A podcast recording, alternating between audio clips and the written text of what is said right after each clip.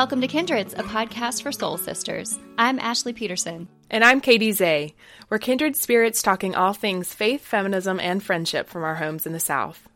Welcome to Kindred's Picks, our short mini episodes where we share anything we didn't get to on the podcast. Katey, you are up first. Okay, so I'm going to do something a little bit different today, and actually, it will be maybe a sample of what we're going to be talking about in our next full episode about grief. Mm. But I've been learning about this concept of grief that I had never heard before. And I think that it might offer all of us a way to talk about something that we maybe have experienced but didn't have words for. And that is a term called disenfranchised grief. Have you heard of this term, Ashley? I think you've mentioned it to me before, maybe in our conversations on Marco Polo, but I am not sure and I would love to hear more. Yeah, I really hope that it gets out into the public more. I think it's mostly been used among practitioners. But disenfranchised grief is grief that is not openly acknowledged, socially accepted, or publicly mourned. So I'll give you an example. Let's say there's a married couple, they get a divorce, and then one of the partners dies. So that spouse, the ex spouse, doesn't feel like they can necessarily participate in the mourning or grieving of that person who died. Oh, because society doesn't accept that a person who could grieve could grieve someone that they divorced. Mm. So mm-hmm. then, then that grief isn't expressed in the ways that people need to to process it, and then that mm-hmm. repression turns into other kinds of problems. And there could be so many different kinds of disenfranchised grief, like losing a pet is one Mm-hmm. Um, like people don't necessarily see that as a big deal, and so people feel like their grief isn't acknowledged or um, miscarriage. miscarriage, exactly. Lots and lots of things. Um, or sometimes the person themselves are not seen as having a legitimate grief process, like children or mm. really old people. Mm. So it's this really helpful concept that I'm using for my book, but it's also been helpful as I've been talking to friends and loved mm. ones who are mm-hmm. mourning all kinds of losses right now in this moment of COVID 19. And I think because there's so much suffering going on, lots of the people feel like they're not allowed to be sad about yeah. the disruptions to their lives, which are sometimes really major losses, like being furloughed. Yeah. Um, or having major celebrations canceled. We talked about that a couple episodes back. So I was talking with a colleague the other day who's long awaited trip to Europe got canceled and who doesn't have a lot of job security. And I could I could sense how just uncomfortable they were with even sharing that like yeah. with everything else going on in the world you know sort of the frame.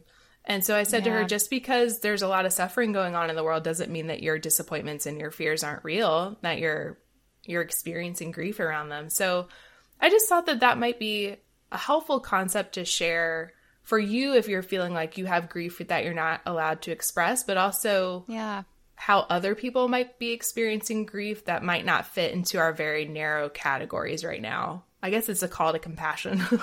yeah. Um, yeah. Because we're all being impacted in this moment. We've all lost some things, and it's normal and healthy to grieve. And our society isn't great at holding grief in general, even when it's like quote unquote allowed. Right.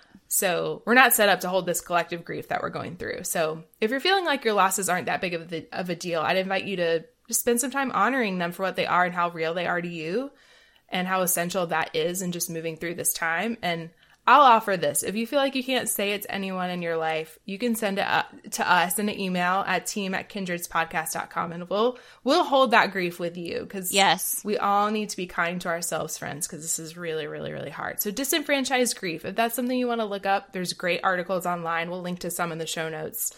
And maybe it'll help put words to something that you're feeling, but you didn't know how to talk about it. Thank you for that. That is so interesting. And I can't wait to dig into just all of the different layers and aspects of grief in our next episode. We have not recorded that yet. So um, this gives us a lot of things to, to think about. So I'm going to share my pick. I love a good advice column. I'm going to share one of my all time favorite websites, CaptainAwkward.com. Have you, are you familiar with Captain Awkward? I've heard of it, maybe from you. I don't know that I've read much of it. I love it so much. Captain Awkward is an internet advice column started by Jennifer Peepers in 2011.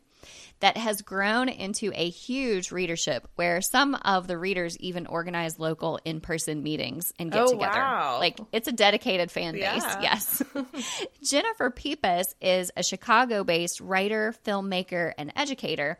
And as Captain Awkward, she is a truly excellent advice giver. What I love about Captain Awkward's advice is that it feels like it's for real complex people.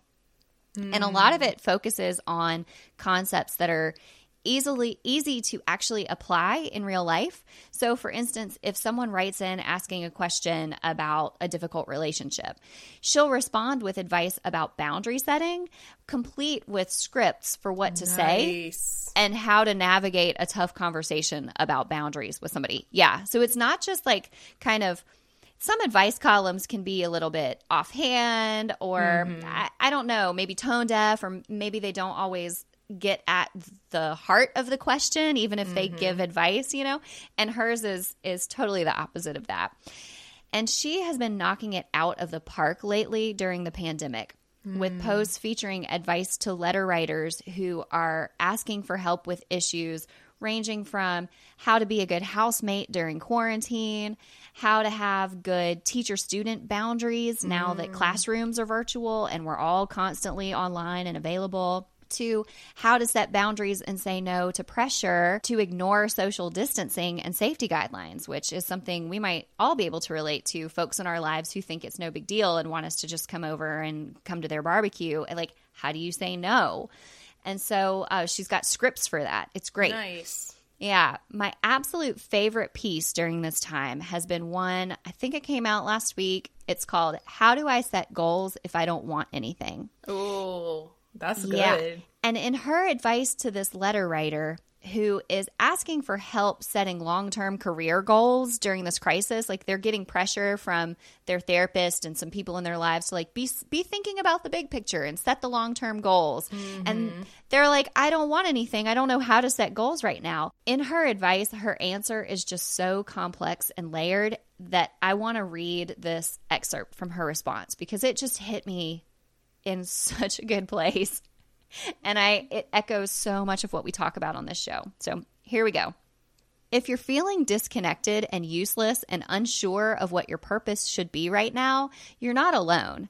And it's possibly because a lot of the messages you were given about how to be safe and good and happy only worked if you cultivated a habit of tuning out the suffering of people who made your comfort possible and mentally reframed a history of institutional and systemic failures into individual inadequacies. If this is so, you didn't do it all by yourself.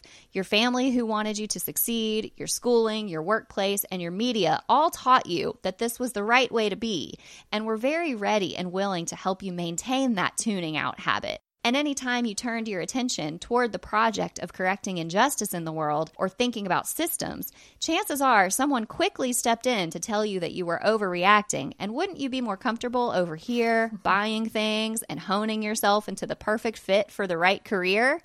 Then, when you ran into trouble, everybody told you to look within yourself for the answers and work on yourself. So you did. But here you still are, because it turns out that inside the letter writer's self isn't the only place that problems live.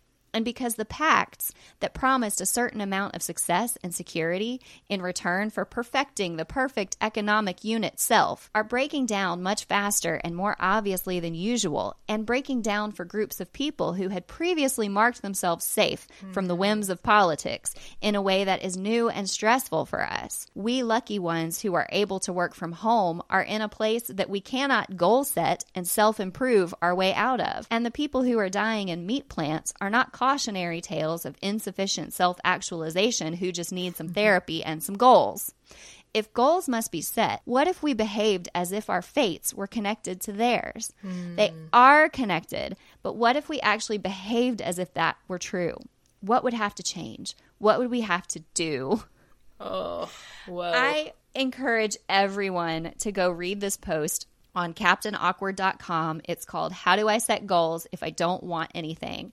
And while you're there, dig through her archives. There is so much good and valuable stuff there. Ooh, that was a truth bomb right there. I know. She's so good. I feel like it's a much better stated version of that article that was circulating on Medium or something about like the consumerism that they're going to try to make us to draw us back into. This Yeah. feels like an even better version of that. Yeah. if you know what I'm talking about, if not, just read Captain Awkward. We're not going to shop our way out of this crisis like we did 9 11. oh, It's just, exactly. Exactly. Oh, that's so good. Wow, we went deep today with the Kindred's picks. we did. We really did. I hope people are, are good. Okay with that. Yeah. So with that, that we're gonna close our Kindred's picks for the for this episode and look out for our next full length episode on grief and loss. Talk to you then. Talk to you then. Thanks for listening. You can find us on our website, kindredspodcast.com. That's kindreds with an S. Or you can send us an email at team at kindredspodcast.com.